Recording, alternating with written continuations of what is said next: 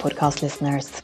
We recorded last week from different parts of the planet. So I was on holiday in Portugal and Paul was on site at Indian Mobile Congress in Delhi. And uh, we recorded only due to some technical difficulties on both sides. The recording wasn't super good. But I'm here to guide you through the different parts. First, some background about this event. India Mobile World Congress has uh, over 75,000 visitors. There are over 300 uh, exhibitions uh, or booths, and they come from 40 different countries. Ericsson is one of them who's uh, showing there, and of course, also the local operators uh, have their booth there. And one of the cool things that Ericsson was showing was connected music a demo that we also did in at Mobile World Congress Barcelona six months ago. And this was the first time it was done in India over live network. Uh, we are connecting music in, uh, from the Bharti Airtel booth. There it was Siddharth Shankar Mahadevan who was playing. And on the Ericsson side, there was a Swedish band playing. And this is, of course, to show off the low latency and high speed, high performance that uh, we can get on a live 5G network, as music is something that's very, very difficult to do if you have the least bit of lag. So let's start off, Paul. So, so, so I think if you if you came to uh, if you if you came to our stand, one of the most obvious things was the music, um, and uh, we've sh- we've shown it before. But uh, we we had our uh, five G demonstration, where we have uh, a band playing on the stand, or more properly speaking, half the band playing on the stand. We had this in, in Barcelona, and and uh, the other half of the band is somewhere else in the in the in the venue, and they're playing synchronized together over 5G. Yeah. So that's quite cool. Showing off the low latency and the showing yeah, off the low latency, yeah. And and then uh, and, the and then another one another one that you'd recognize uh, we had the ambulance.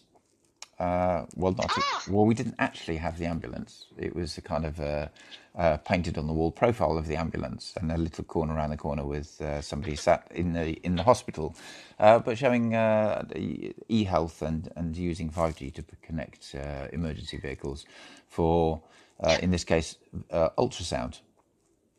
Mm. Um, So we so we had this, we had some fun with that. On the streets of, of Stockholm. We had some fun with that. Um, a very interesting one, which was uh, which was not strictly 5G, but is one of those applications you can think that uh, will benefit from from the bandwidth and capacity that 5G comes from. Is our uh, is our colleagues at MediaKind, which is an Ericsson subsidiary, uh, and they work yeah. with um, with media, uh, media distribution, and, and and those types of things. And they were showing some very clever stuff uh, for this immersive sta- stadium experience.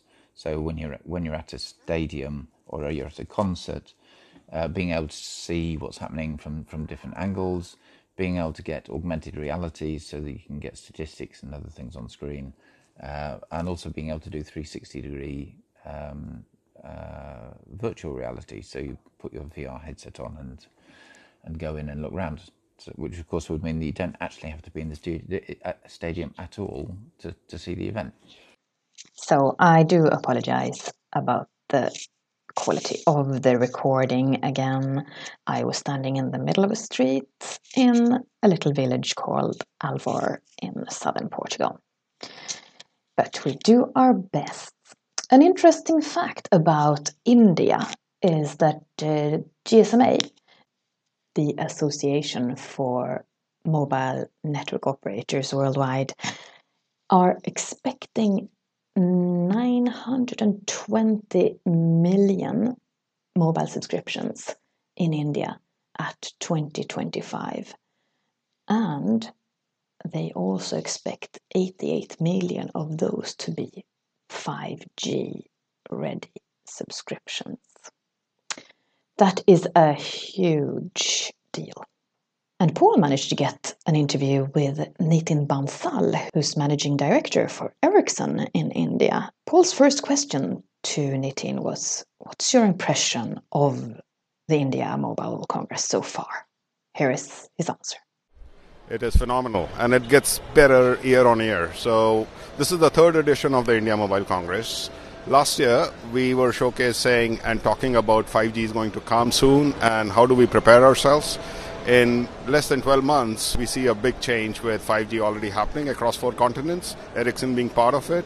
And especially for India Mobile Congress, it, we are able to showcase the relevance uh, for India and have very open discussions with academia, regulators, government, the telecom service providers, and the OEMs. So, overall, a very, very good event. Uh, and uh, do consumers in India know what 5G is? Are they are they uh, looking forward to it with expectation?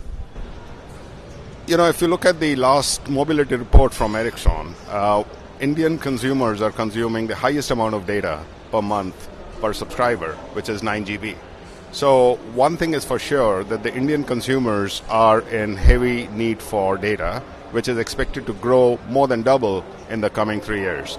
Now, I will not say that the normal subscribers understand the difference between the Gs, but I would also say that when we ask them, uh, would you want a faster and a more reliable service, the answer was yes. So we did a consumer survey earlier this year, and what the people or subscribers said is they are willing to pay a premium for 5G services in India, and they also said that they will switch their telecom service provider if they do not launch in line with the others. So yes, the interest, interest is huge. So, so uh, in Indian customers then uh, they're really looking forward to to being able to uh, to get their 5G, and if they don't get their 5G, they're going to change operator. That's what you're telling me. Um, but uh, when it comes to Indian Mobile Congress, what's what's hot here about 5G? What have you seen? What's hot about 5G is uh, there's a demonstration for lots of use cases which are relevant for India, uh, together with understanding the technology both in 3.5 and 28 gigahertz or millimeter wave, as we as we call it. Uh, the other interest is to make sure that the ecosystem is in place, which means end to end, including the devices uh, availability. So the basic interest is how do we get the 5G in, how do we monetize it, and make sure that it becomes affordable for the mass. So mass users. And, and, and when it comes to use cases, what do you see as the most interesting use cases here, both, both for consumers and for industries and verticals? So I would say to begin with, the most interesting use case remains to be the enhanced mobile broadband and fixed wireless access.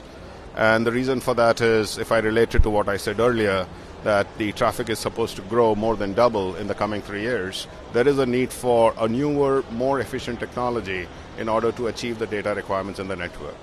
Fixed wireless access, the fiber penetration is very low in India. We have some other constraints with laying of fiber, so hence fixed wireless access brings in a very easy solution, which is very fast uh, time to market in order to get fiber like experience using uh, 5G at home. Going forward, I would say that we are looking at lots of use cases around um, medical, self driving heavy equipment, Industry 4.0.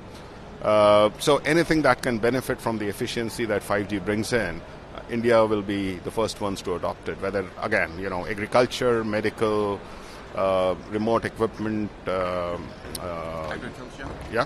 Yeah.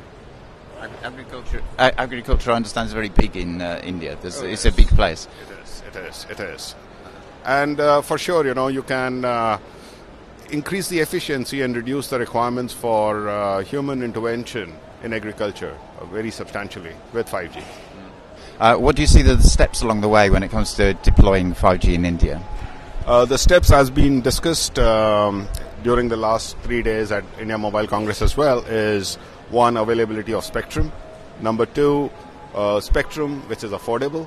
And number three, making sure that the transport and the core network and the remaining parts of the networks are ready to support the 5G uh, when it comes. So it's more technology driven. And like I said, from a use case perspective, I strongly believe that enhanced mobile broadband and fixed wireless access are the immediate here and now use cases. Not much preparation required for that, other than the device ecosystem, which we see is coming up faster than we expected. And then once the initial deployments happen, then we start looking at use cases related to uh, critical and massive IoT kind of applications. Yeah. Okay. Um, do, do you have any personal reflections when it comes to 5G and how it could uh, impact your life when, uh, when it comes? I mean, as a, as a subscriber and a user of, or a heavy user of data services, uh, with 5G, I strongly believe that one, as an individual, it will help me get better quality of service uh, when I need, where I need, and uh, which is guaranteed. So yes, I'm really looking forward to getting 5G services for myself. And uh, you're in a very good place to make sure that happens. So thank you, Nitin, for your time today talking about 5G on the Voice of 5G. Thank you, Paul. And that was it for this special episode with really, really bad sound. But from India. Later this week, we'll be back with a report from Mobile World Congress Americas, so on the other side of the globe. Catch you later. Bye.